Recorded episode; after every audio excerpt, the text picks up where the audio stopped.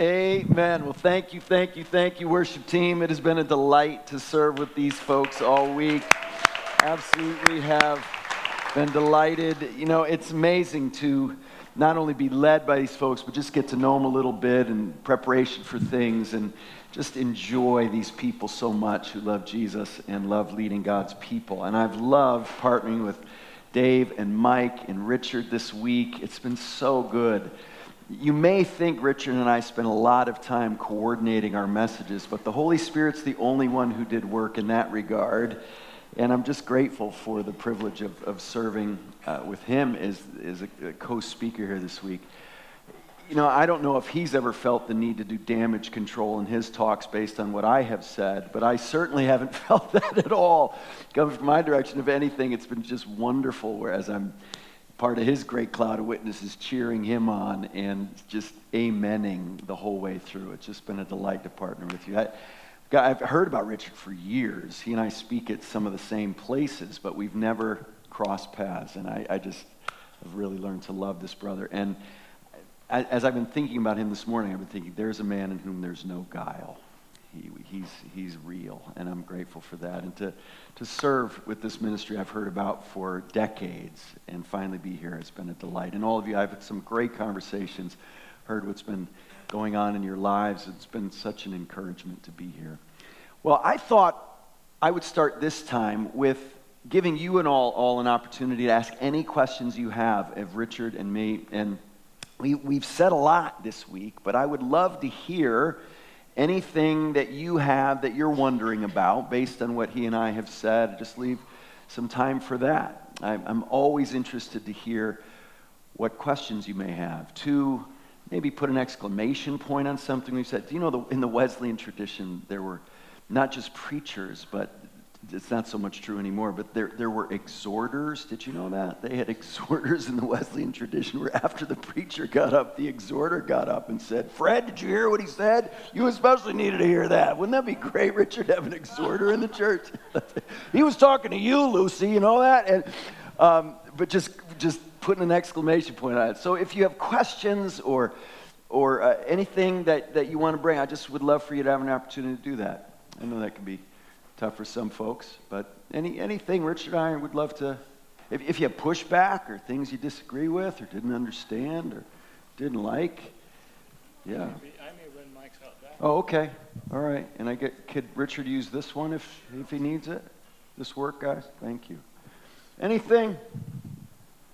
In light of what he and I have been talking about this week or things you're wondering about.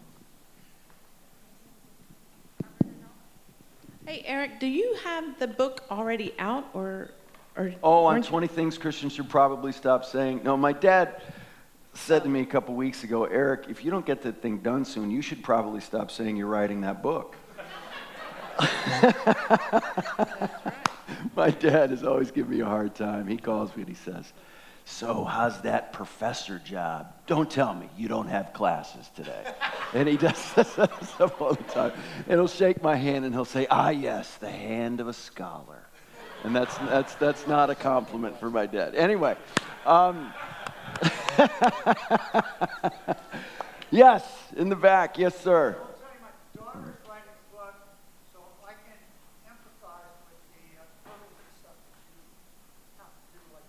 Yes, well, thank you. Thanks for, for helping me have an excuse. That's excellent. Thank you, I appreciate it. I don't know if your dad's going to fly that. He won't. He won't. I know my dad. This guy. Yes. Uh, yeah, I liked uh, how you pointed out that we're, the most common term is that we're saints. Yeah. And in James it says, "Wash your hands, you sinners." And yeah. Just, could you talk about the sin nature and our new nature? Yeah, so I really appreciate the distinction in the, the the Protestant tradition to distinguish between justification and sanctification. I think that's very helpful, that we are justified in Christ and we then work out our sanctification. But I also think we can fail to appreciate the reality of being made holy in Christ. It's not just justification that has a, a finished component to it. And we can overdo that distinction between justification and sanctification as a done thing and an ongoing thing, in that being made holy is something that has a finished aspect to it as well in Christ, in that we are set apart, devoted to the Lord as His. And the Holy Spirit now lives in us and has transformed us into new creatures in Christ and saints, set apart ones, holy ones. And so, yes, that has a, what Paul says, living up to what we've already attained to it. And we now are growing in conformity to the character of Christ. What Richard was talking about, fruit of the Spirit as a bottom line test of, of a leader. You know, I'm serious. I've just been amening like crazy in my head, at least, that this week when Richard's preaching, because when he says fruit of the Spirit, the, the American church is awarded charisma way more than character. And that that's that's what he's cautioning us. And as, as Christians, we need to to not just throw people into places of prominence because they're massively gifted or have lots of charisma, but are they showing holiness? Are they showing love, joy, peace, patience, kindness, gentleness, faithfulness, self-control? Self-control may be one of the biggest. So I have a friend who has a gift shop, and she sells little blocks with the fruit of the Spirit on it, and they sell out all the time except for one of the fruit of the Spirit. You know which one? Self-control. It, it, it, nobody ever buys self-control. For some reason, they don't want that on their shelf. It's really interesting, right? But, but yeah, so the holiness that we work out has a finished component in that we are devoted to the Lord. We're, we're, we're taken out of darkness in marvelous light now, and we're devoted to Him as His children, now living up to what we've already obtained. So so that, that holiness identity is something we grab a hold of, and then we live up to that. You want to add anything to that? No, I'm stealing that illustration, though, about the block that doesn't sell. That's beautiful. Yeah, no, I think... Uh, It's it, what's significant is we are new in Christ, but you know Paul articulates, doesn't he, in Romans seven, this ongoing battle between the flesh and the spirit, and very often in evangelical communities it feels to me like we uh, teach people to say no to the flesh without teaching people to say yes to their identity in Christ. Yeah.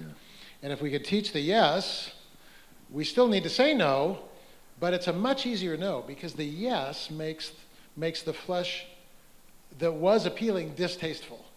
In other words, as I'm, as I'm more rooted in this identity, I look at that other piece of me uh, with its lust and greed and shame, and I go, yuck. But without the yes, that's all I have. And so we've got to learn to exalt this identity in Christ to set us free from the flesh. That's so good. You know, and it's it's interesting. In the New Testament, you actually have letters written to churches that are primarily struggling with what we call legalism, Galatians, that they're adding to what they have to do. And we have letters addressed to churches that would fall into what we call cheap grace. The, the, the problems continue to be the same, and, and I do think it gets back to a right view of God, not as a cosmic cop or a half-senile heavenly Santa Claus, but Almighty God that we've been talking about this week. I was just talking to a friend. We were we went out to dinner with a friend who was a significant gluten uh, allergy, and we got this. We were we were just their family took our family to Hawaii for a week last week, and, and that's helped me deal with the envy I have for where Richard gets to wake up every morning. But but. We we got this amazing pie at this restaurant where we were, and she couldn't have any of it. And I didn't see any whiny, poor me. She was just happy we were enjoying it. And I said, I said, Linda, you don't seem to have a problem with that. And she said, no, Eric, when when I don't eat what I shouldn't eat, the, the health I have from it is so worth it. It's not hard for me to say no to it. And that's what you're saying, that you focus on the freedom she has from the effects of the allergy. And and it's not even a tough thing for her anymore. It doesn't take all this discipline because she has come to realize the benefit of of saying no. Yeah, it's not just the no, it's it's the benefit of, of what that brings. Good stuff. All right, what else? Anything I've else? Got, I've got one outside here in the back. Yes, wow. Hey, Eric.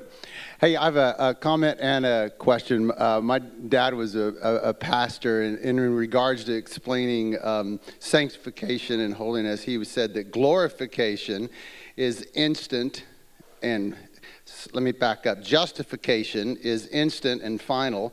Sanctification is ongoing, and then glorification is instant and final as well. It's kind of cool. Um, hey, I had a question. Your first day, you you put a list of different things uh, up on the screen, and I remember image images uh, were, was the one that stood out to me because of art and such. But wh- I was wondering, what is your favorite on that list, and what was that list? I forgot. I work super hard not to have favorites. I really do. I, I I'm inclined so. Obviously, I love images because they awaken in us a, a, a, a connection to what we're seeing here. And, and so I love images. I love all of them. And when, so when I teach a course that I teach called The Character of God, I ground our study in attributes because those are those sort of bottom line definitional things. And actually in my passage, oh, there it is. Thanks, guys. There they are. Uh, I, I grounded an attribute. I make my Character of God students def, uh, memorize thirty-five definitions of thirty-five attributes. They think I'm a horrible person. Yes, two former Character of God students back there. Yes. And they're happily married because they took Character of God. Look at them. Yes. That's right. Um, and they, they had to memorize thirty-five definitions of thirty-five attributes. And and you guys want to say anything about that that exercise of doing that? Yeah, they take an exam and they write it out. And I stand in front and watch them take this exam almost in tears, knowing that it's worshipful for them after the rigor of memorizing them. Yes, Carrie, thank you. Anything else you want to say about it? Uh, you made us rewrite a hymn. That was really fun. Oh, they had to write a hymn based on an attribute, yeah.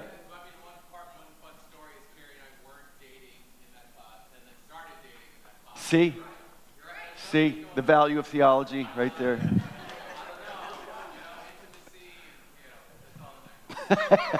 I love it. That's, yeah, yeah. Good stuff. All right, Eddie, yeah. Uh, on your list of attributes of God, uh, you mentioned that your students aren't always happy with every one. Uh, yeah. How do you deal with students who have real issues with wrath as being one of the attributes of God? That's a great question. I do. One of my greatest burdens as, as a teacher and as a theologian is that we don't have this hierarchy of attributes when it comes to God. He's perfect. Everything about him is perfect. And, and so one of my main goals is to help them love and worship and adore everything about God. Not say, man, if, if I were creating God, that wouldn't be on the list. But I'm stuck with it because it's in the Bible. I don't want that sort of mentality when it comes to God. I don't even want that mentality with my wife in, in her characteristics, and she's sinful and, and, and finite. Never mind a perfect God. And so I do everything I can to help my students not just understand something like wrath, but love that God hates sin and evil. And the way I do it with wrath is I say, I want you to think of the worst thing that anyone has ever done to you. And they're starting to feel this indignation and this anger. It's a, it can be a painful thing. And, and I want them to know that whatever that evil or wrong that had been done to them, God hates it too, more than they do. And he opposes sin and evil. And don't you want a God who, who hates sin and evil? If you love children, you hate child abuse. And so you have a corresponding godly hatred for all the love of God that, that goes with that. And so I, I just, I want them to feel a sense of op- opposition to sin and evil, and then know that God affirms that even more than they do in, in their hearts. And that's a good thing. And if, really, do you want a God who's passive? We tend to think that, oh, he just lets bygones be bygones. It doesn't really. And like people say to me, you know, I'm a really patient person. I And then I watch them and I say, you know what? I actually don't think you're patient. I just think you don't care, right? The more you care about sin and evil and injustice, the more patience that you are, are, have to have. And so I want them to realize the mean, the meaning that, that wrath gives to grace and mercy and patience and compassion and all those other things that we value, but actually lose their meaning if God doesn't oppose and hate sin and evil. God opposes the proud and gives grace to the humble. I don't want God in opposition to me, but I want him to oppose arrogance, because I want I oppose it, and when I it's especially directed at me. And so so I, I just want them to realize how good it is that God is everything he says he is, including ones that I wrote a book on the jealousy of God because of this. It's one of those attributes we hate, ignore, wish weren't there, but his jealousy for his glory and his, the faithfulness of his people is a glory. Augustine said, "What am I to you, God, that you would command me to love you and threaten great miseries if I don't? Why do you care that much about my faithfulness?" And so, so yeah, attributes like jealousy, wrath, even godly hatred, vehement opposition are, are vital for us to love and worship God for. Yeah, good. Richard, this one's directed at you. Richard, you use the term besetting sins, and I'm wondering, yes, we all have them and we need help, each of us, but sometimes we might say, well, you need a psychologist or you need that. How can we help our friends with besetting sins? To get rid of them. Eric's got a great answer to that question. No, um, he probably does have a great answer to that question. But I think uh, uh, it's really, really important that we move away from our individualistic and isolationist understanding of faith, like it's me and Jesus and we're going to get this thing done, because all of us carry not only besetting sins, but quite often in our lives a blindness to our own besetting sin, right? And so what I need in my life are people who will hold up a mirror to me and say, hey, Richard, take a look at this. Because when that happens, I'm at a crossroads where I can either uh, live in denial of that or push back and so remain in my besetting sin, or I can receive that and be transformed. And I would just say, looping back to our conversation about, you know, powerful leaders in the church and that kind of thing, the trajectory over the last ten years has been that success breeds isolation. In other words, if somebody's successful in their ministry, uh, the the leaders who are ostensibly there to hold them accountable are like this: we don't want to hold them accountable because we don't want to rock this boat. It's going too well. And by, by well, they don't mean lives transformed. They mean uh, butts in the pews and money in the bank, right? And it's like, well, now wait a minute.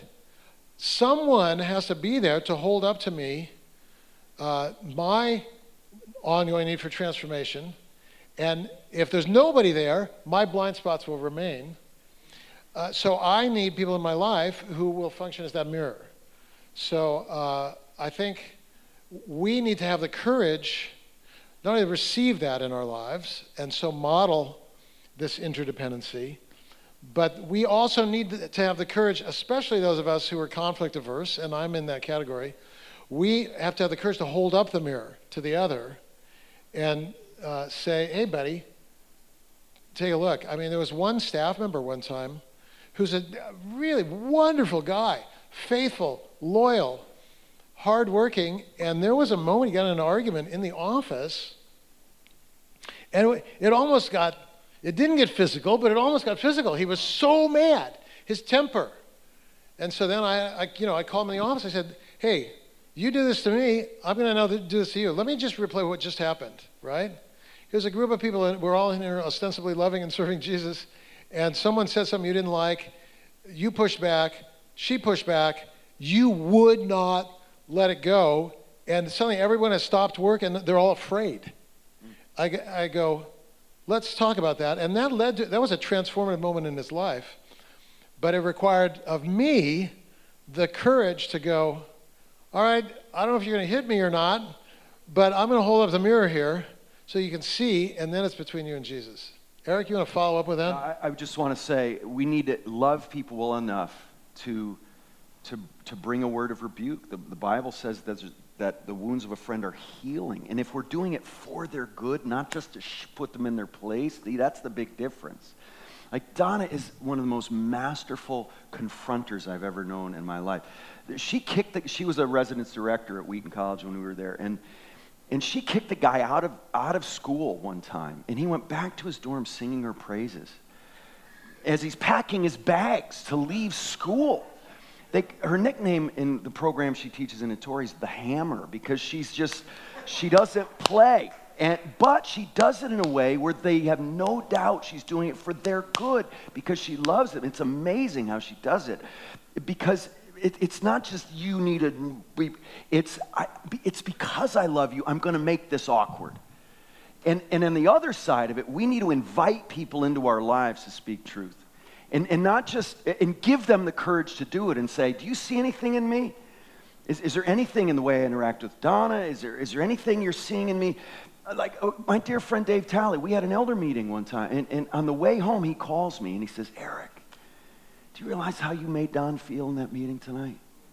You cut him off at the knees, man. I know you don't even notice because you're like this bull in a china shop, but you got to call Don and apologize, and I did. And And I said, oh, Dave, I didn't even realize. And I called him, and Don was hurt by this. And and so we, we've got to invite people, not just once, but in an ongoing way, because it takes a lot of guts to say hard things. We'd rather just skim along the surface like s- snorkelers instead of scuba divers, like water skiers instead of scuba divers. Well, and this, by the way, is this is why it's so important as we re-engage and re-enter that you not continue worshiping just online, but that you find yes. a community where there's actual people and eye contact and and human contact, because if you're just online, you don't get, you can't get that. You can't. You can get this generic thing, but you can't get the presence of Christ incarnate, embodied th- through relationship that is so, so vital. Uh, we, the, the anticipation from church growth people is that thirty percent of p- people are having so much fun worshiping online that they're never coming back. Yeah.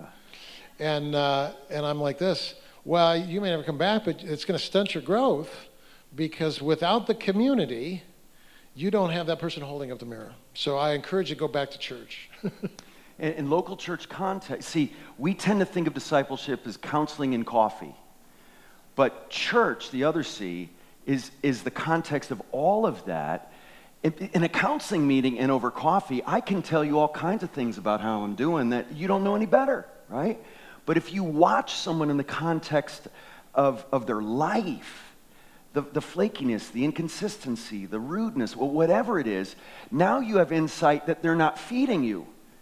And the local church context forces things to the surface that otherwise just won't come to the surface. And the great thing about it is, it's unlike your buds at Starbucks, you don't get to pick who's there. Trust me, as, as leaders, if you gave us the opportunity to exclude certain people from our church, well, twenty-five percent are gone immediately, right? But that's that's the beauty of local, that's the difficulty and the beauty. You don't get to pick them. It, it, it, they come to the local church as your family, like your earthly family, right? You got that uncle that wish never came to the reunions, right? But he's your uncle, right? And so he's family. And so, so that's one of the powerful things about the local church. You don't get to design it. God does. And it pushes all kinds of buttons in you that need to be pushed. Beautiful. One more question, comment? Yes. Hi, I just wanted to say thank you so much for being here and for teaching us this week. And I really, really appreciate hearing all the different attributes of God and the variety that there are, and about our identity in Christ and how we need to really focus on that. And looking at these attributes, it makes me think that God really wants us to know him. He, he shows himself in so many ways that he wants to be known, and he wants us to re, uh, relate with him. So I wonder for each of you personally, how do you hear God's voice in your lives?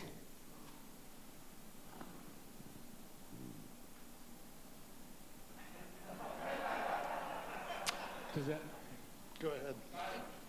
I, well, I,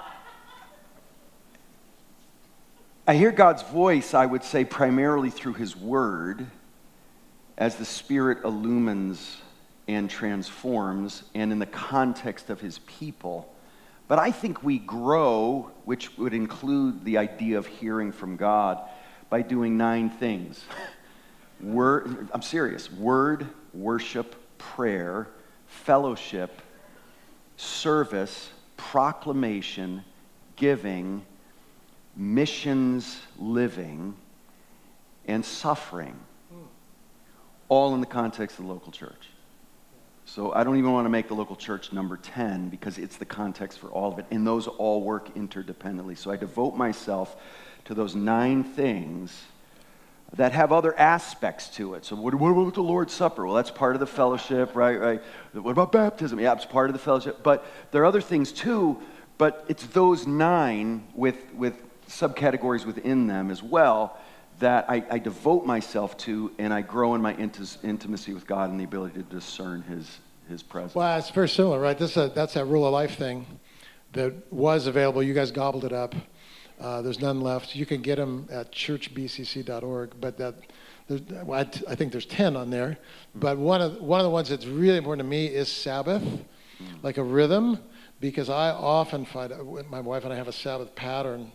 Uh, not every week, but most weeks where, you know, we go for a hike in silence, right? Mm-hmm. Going up, and on the way down we talk about oh, what we were thinking it. about and what, you know, what did God say to us. And I often find that it's because of other habits, word, solitude, suffering, prayer, et cetera, because of other habits, that sets the table for these moments for God to speak to, to me, and pretty, like, I know God has spoken to me, and I know, oh, this is a step I'm I'm needing to take, and that often comes when I provide that space for God to to speak, and I often don't go out with an agenda, like, I got to hear from God on this thing.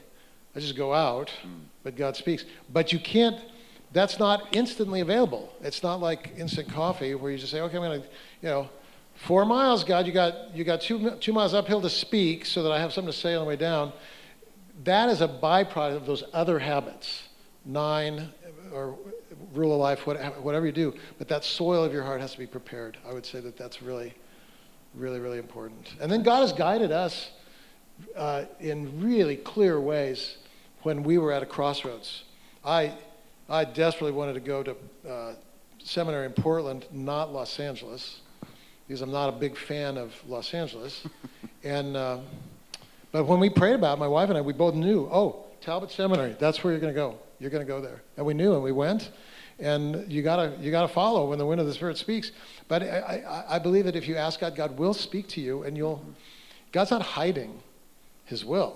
So if we if we if we want to know God's will, we can pray, and God will show us. All right, brother. Turn it over. Thank you so Thanks, much. Buddy. You're the man.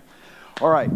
Uh, I, I do a question and answer time every time I haven't prepared every, anything. So no, that's that's not true at all. I've, I've, I've definitely prepared. So if you'd open your Bibles to Exodus chapter thirty-four, we're going to finish our time in this journey with Moses as God meets with him again on the mountain. Amazing grace. The people have rebelled after all that they've gone through. They worship a golden calf. Moses is desperate in ministry and in life, and in confidence, and he no doubt is at the point of despair, and he says, you've got to show me who you are. You've got to reveal your glory to me. And that's exactly what God does for him. Now, it's fascinating the way we get to this revelation of his glory, because first God says this. He says, please show me your glory. And what does he say in verse nineteen of chapter thirty-three? I will make all my goodness pass before you and will proclaim before you my name, Yahweh. So he's given him the divine name Yahweh at the burning bush, Yahweh, and it means this eternal great I am who's also the God of the covenant, the God who's faithful to his promises, and he's with you as well as well above you in his holiness. And so he says, I'll proclaim my name to you, because that's the way he's going to show his glory, by proclaiming his name. And what does he say? You cannot see my face, for man shall not see me and live. You know, one of the hard, for years, I, I have struggled with things in the Bible, and then the lights will go on, and I'll say, oh! And one of those things was, I had a really hard time with God not letting Moses in the promised land, because he apparently bashed this rock with something in his heart that was counterproductive to what God was wanting to do among the people.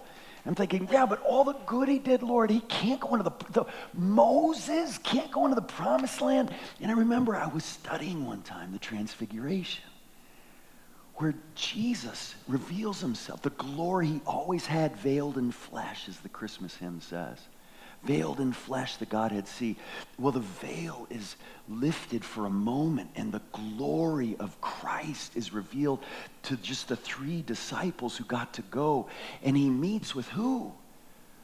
Elijah and Moses.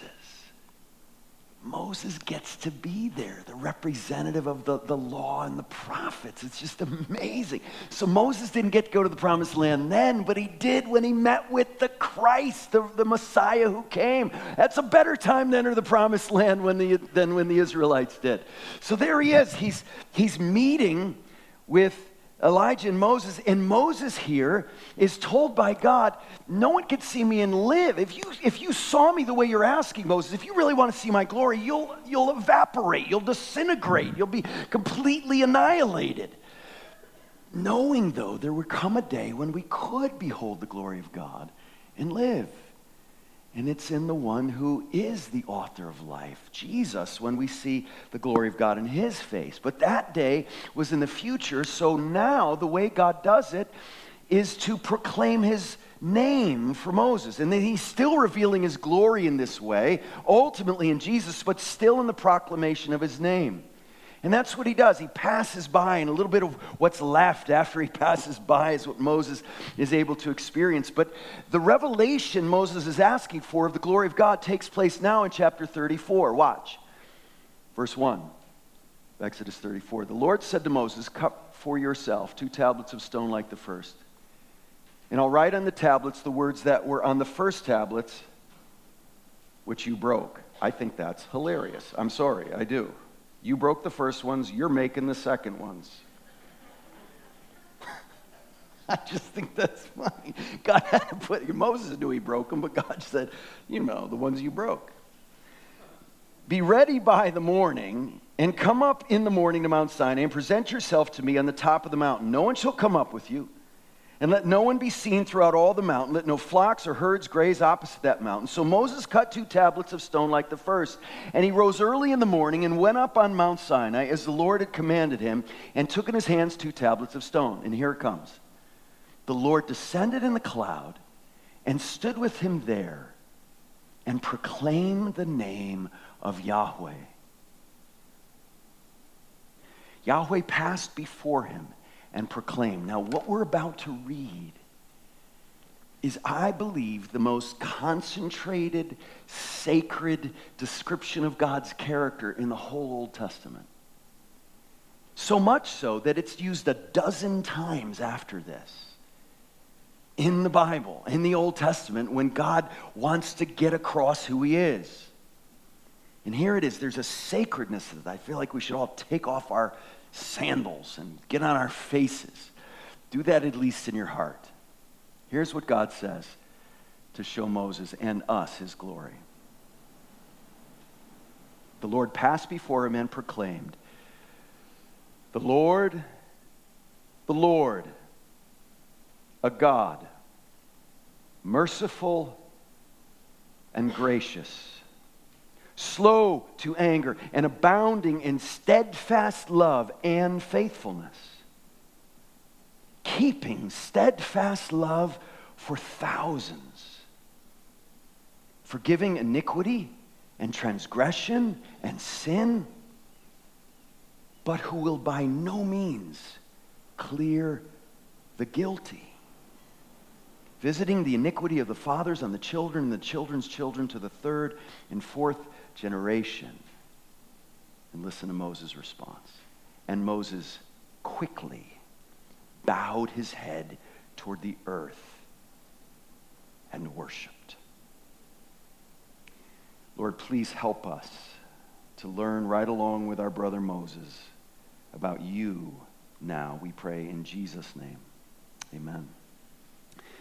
Well, let's just walk through this incredible description of God's attributes. Now, we've been focusing on what theologians call the incommunicable attributes of God. His holiness, his otherness, his glory, these things that make you need a broom, right? And, and what we need to start off by saying, though, as we dive into a study of what theologians call the incom- the communicable attributes, the ones we we possess to some degree that we just heard from God. But let's not overdo that distinction even, and let's not think we don't still need a broom when we think about God's faithfulness and compassion and love and patience. In grace, we still do need a broom every time we think about anything about God, especially when you consider the fact that God's attributes are always interdependently working. Try as much as a finite creature possibly can to always think about the attributes of God as perfectly, harmoniously, necessarily working together. God never stops being gracious so he can express wrath. God never turns off his wrath valve so he can open up his grace valve. That's not how it works. You can't even understand grace without wrath. It makes no sense. And there's nowhere the, the unity of God's attributes comes into clearer view than on the cross of Christ. This is a great concern I have, that not just we get God's character comprehensively as we possibly can, but the gospel as comprehensively as we possibly can. I so frequently hear the cross spoken of as God's love, which it most certainly is. But do you know, it is also just as much a display of God's wrath. It's a display of his justice. It's a display of his holiness and his mercy and compassion and grace, to be sure. But what's happening on the cross is a display of the character of God that is the greatest and clearest in all of human history, even more than this description, because this description points us ultimately to Jesus in our place as the gospel's being accomplished for us. So let, let's walk through this one at a time. Notice he says Yahweh twice, and then he says, before he gets to all these definitional attributes of who he is, he says, I'm a God who is these things. So make sure we include everything we know about God into these. The, these aren't sort of the, the most important ones, or the, the ones we like most, or our favorite attributes. No, they all need to be seen in light of all of who God is, but here they are nevertheless highlighted. And the first thing it says is he's merciful and gracious. Th- this beautiful word, which I, I think can be well translated also, compassion. See, this is a word that is so for us and with us and doing what we need for him to do. You know, I actually find it pretty easy to love people generally. I do. God's just given me a heart for, for people. I love people. I, even, even difficult people, I tend to bless your heart. I, and I, I can, I can typically find it easy to generally love people. My wife is even more that way. We'll drive by someone running who looks like it's the first time they've ever gone for a run, and she says, good for you, sir. Not out the window, but just some, she says, good for you, sir. Oh, your heart is thanking you right now. She'll say, she's just so kind. And, and so, and she, but she's different than I am in this. I generally love people. Donna's someone who's constantly thinking, and what can I do out of that love to help them in their need practically? She wants to roll up her sleeves. I remember one time my my my mother-in-law came over to the table with a big bowl of mashed potatoes. I love mashed potatoes. She came over to the table, and she she gave, she was giving it to me, and I said, oh, thank you. And I took some mashed potatoes, and she's going, I'm giving this to you to pass. And it was just here, I wasn't thinking about anybody else at the table, just got mine, and and, and but I, I, I was disconnected, right? But when God says he's compassionate, he's merciful and gracious, the, the word here is literally his guts are overturned toward us. That's what's going on here. It's not some detached, general kind of love. It's love in the streets. It's love with its sleeves rolled up. It's love getting its hands dirty and getting its hands even bloody. And that's what happens literally with Jesus. God loves us with, a, with it in the streets, meeting our needs love. It's not automatic withdrawal. We automatically withdraw our, our giving. That's what we do. And I, I have a concern about that. I don't even think about it. I don't even feel it, right? God loves in a way where it's present and it's active and it's conscious and it's costly. And that's a love we can rest in. And then it says, he's merciful and gracious. And then it says he's slow to anger. This is an incredible description of God, slow to anger. And in other words, when God finally shows anger, notice it doesn't say he doesn't get angry. There is a righteous anger that's right, but it says he's slow to get there. It means he doesn't have a hair trigger. It doesn't mean he, ne- it means he never flies off the handle. He never regrets showing anger too soon or in an unwarranted way. When God shows anger, it's high time he did. And like I said at one point this week, the frustration of godly people in the Bible is not the wrath of God. It's that he doesn't, he doesn't express it more or sooner. I, I love this attribute of God, in part because I have... one of my besetting sins that I battle every day is impatience and, and anger that comes out of that. And, and I've gotten way better. Ask Donna. But man, my mother said I was born like this. I, I believe we can be wired in sinful ways. And she said when I was a toddler, if my blocks would fall, I'd never cry. I'd hit something, always. Ah! And, and I remember one time, I could give you so many examples of, of not being like God in this, that I so love this attribute of God. One time we were driving, uh, we were in grad school, and we were driving before the sun came up on a January morning in Chicago. It was below zero, and I was going to preach at a church in the city. And we're on the Eisenhower Expressway, and I'm always in a bad mood in the morning, always. I never wake up happy. Yay. No, it's like, good morning, what's so good about it, is, is my inclination. And And so I'm not in a great mood because it's really early and it's cold and we have a convertible in Chicago with holes in it, and that's making me angry. I have a Chicago Tribune stuffed in the holes in the convertible top. And and we've got mittens and coats on because the wind's whipping around even though the heat's cranked, and I'm mad about that. And and I remembered I forgot something I wanted to use as an illustration in the sermon, and that's ticking me off. And then I'm memorizing a portion of scripture that Donna's helping me with. The Bible's open on her lap, and I'm driving, memorizing scripture. And have you ever memorized, and for some reason, you just insist on inserting a word in the verse that isn't there, even no matter how many times you remind yourself it's not there, you just keep sticking it in there? I kept doing this with this verse. It, before I was doing it in the car, but now again in the car, and I think it was the fourth or fifth time. I remember it was the word that. The word that was not in this verse, and I kept putting it in anyway. It was about the fourth or fifth time I put the word that in this verse that I got so ticked, I punched the windshield and it shattered. Yeah, yeah. So I said, oh, I can't believe I just did that. I'm an idiot. I turned to Don, I said, you married an idiot. See, I'll always find a way to blame it on Donna no matter what happened. And let me just give it to a marriage seminar in twenty seconds. You ready? How do you think she handled? Here, here's what she had every right to say. Yes, you are an idiot. Uh, she, she had a right to say, we're in grad school. You know how much a windshield costs? We don't have the money to replace that. Ever since I've known you, when we met at sixteen, you, you've had this kind of way of reacting. When are you going to grow up? You're in seminary studying theology, and you're going to preach a sermon at a church this morning, and you just busted our windshield out of your childish anger. When are you going to grow up? She had every right to say that. Do you know what she said? How's your hand? How's your hand? She said, here's your dignity and manhood back. Here, here you go. I'll, I'll give you a chance to, to, to, to recover from this, right? Are you dating anyone? You on the end? You dating anyone? Tell me your name. You dating anyone? Yeah, you are. What's her name? Joyce. Joyce.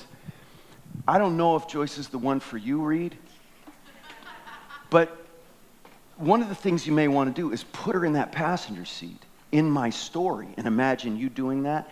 And if you could imagine her saying, how's your hand, instead of you idiot, she may be the one for you. Um, but that, that's exactly what I need, right?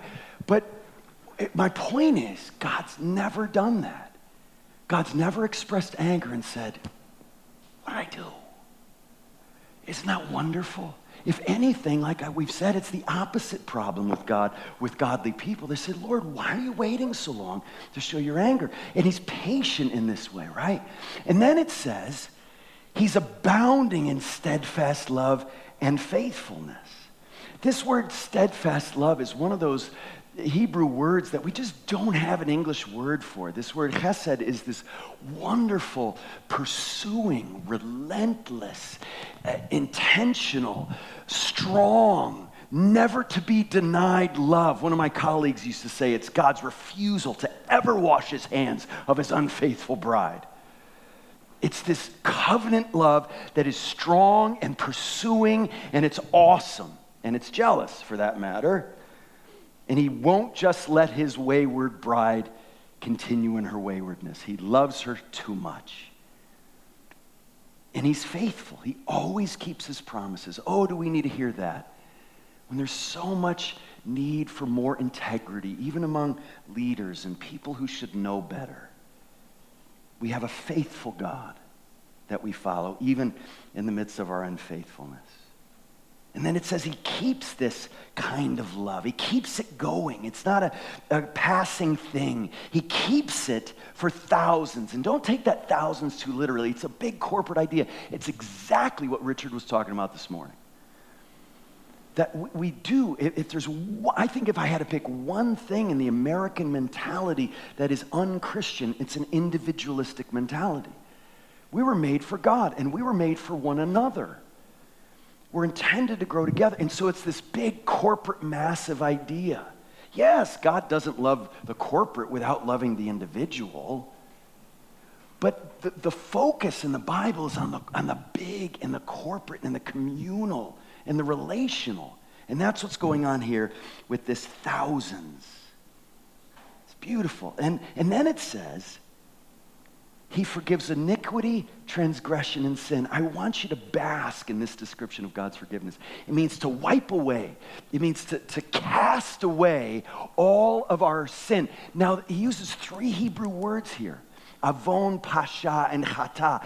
And this word avon is pollution. It's iniquity. Have you ever sinned and literally felt like you need to take a shower even though there was nothing physical in the sin? Just something you said makes you feel dirty. That's an aspect of sin, a pollution, an iniquity, right? And, and then transgression is taking God's law and just breaking it over your knee and throwing it away.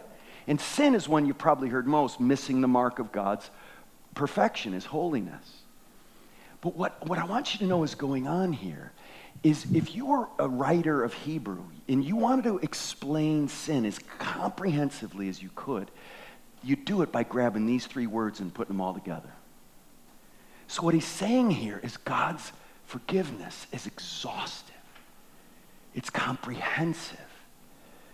I believe Satan gets on, what's he called? The accuser of the brethren. And if he can get you to believe that Jesus forgives ninety-eight percent of your sin, Satan wins. He wins. You got to work off that other two percent. Come on, you're a self-respecting American. You don't get what you don't work for, do you? You do. That's what grace is. It's God for you in Christ, not with your effort after you sort of make up the difference. He forgives comprehensively, and Satan will get on us all the time. Maybe it's for something you did in high school that still haunts you, or on your way here this morning. I don't know what it is, but you need to know how comprehensive and exhaustive and glorious God's forgiveness is. And live in that and rest in that. But then it takes a turn that's a little uh, upsetting maybe. But he doesn't clear the guilty.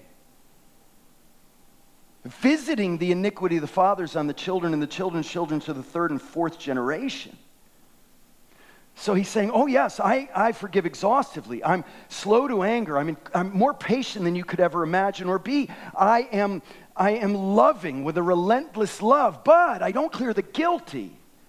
And as a matter of fact, my judgment can be seen perpetuated through generations when that sin is perpetuated through generations.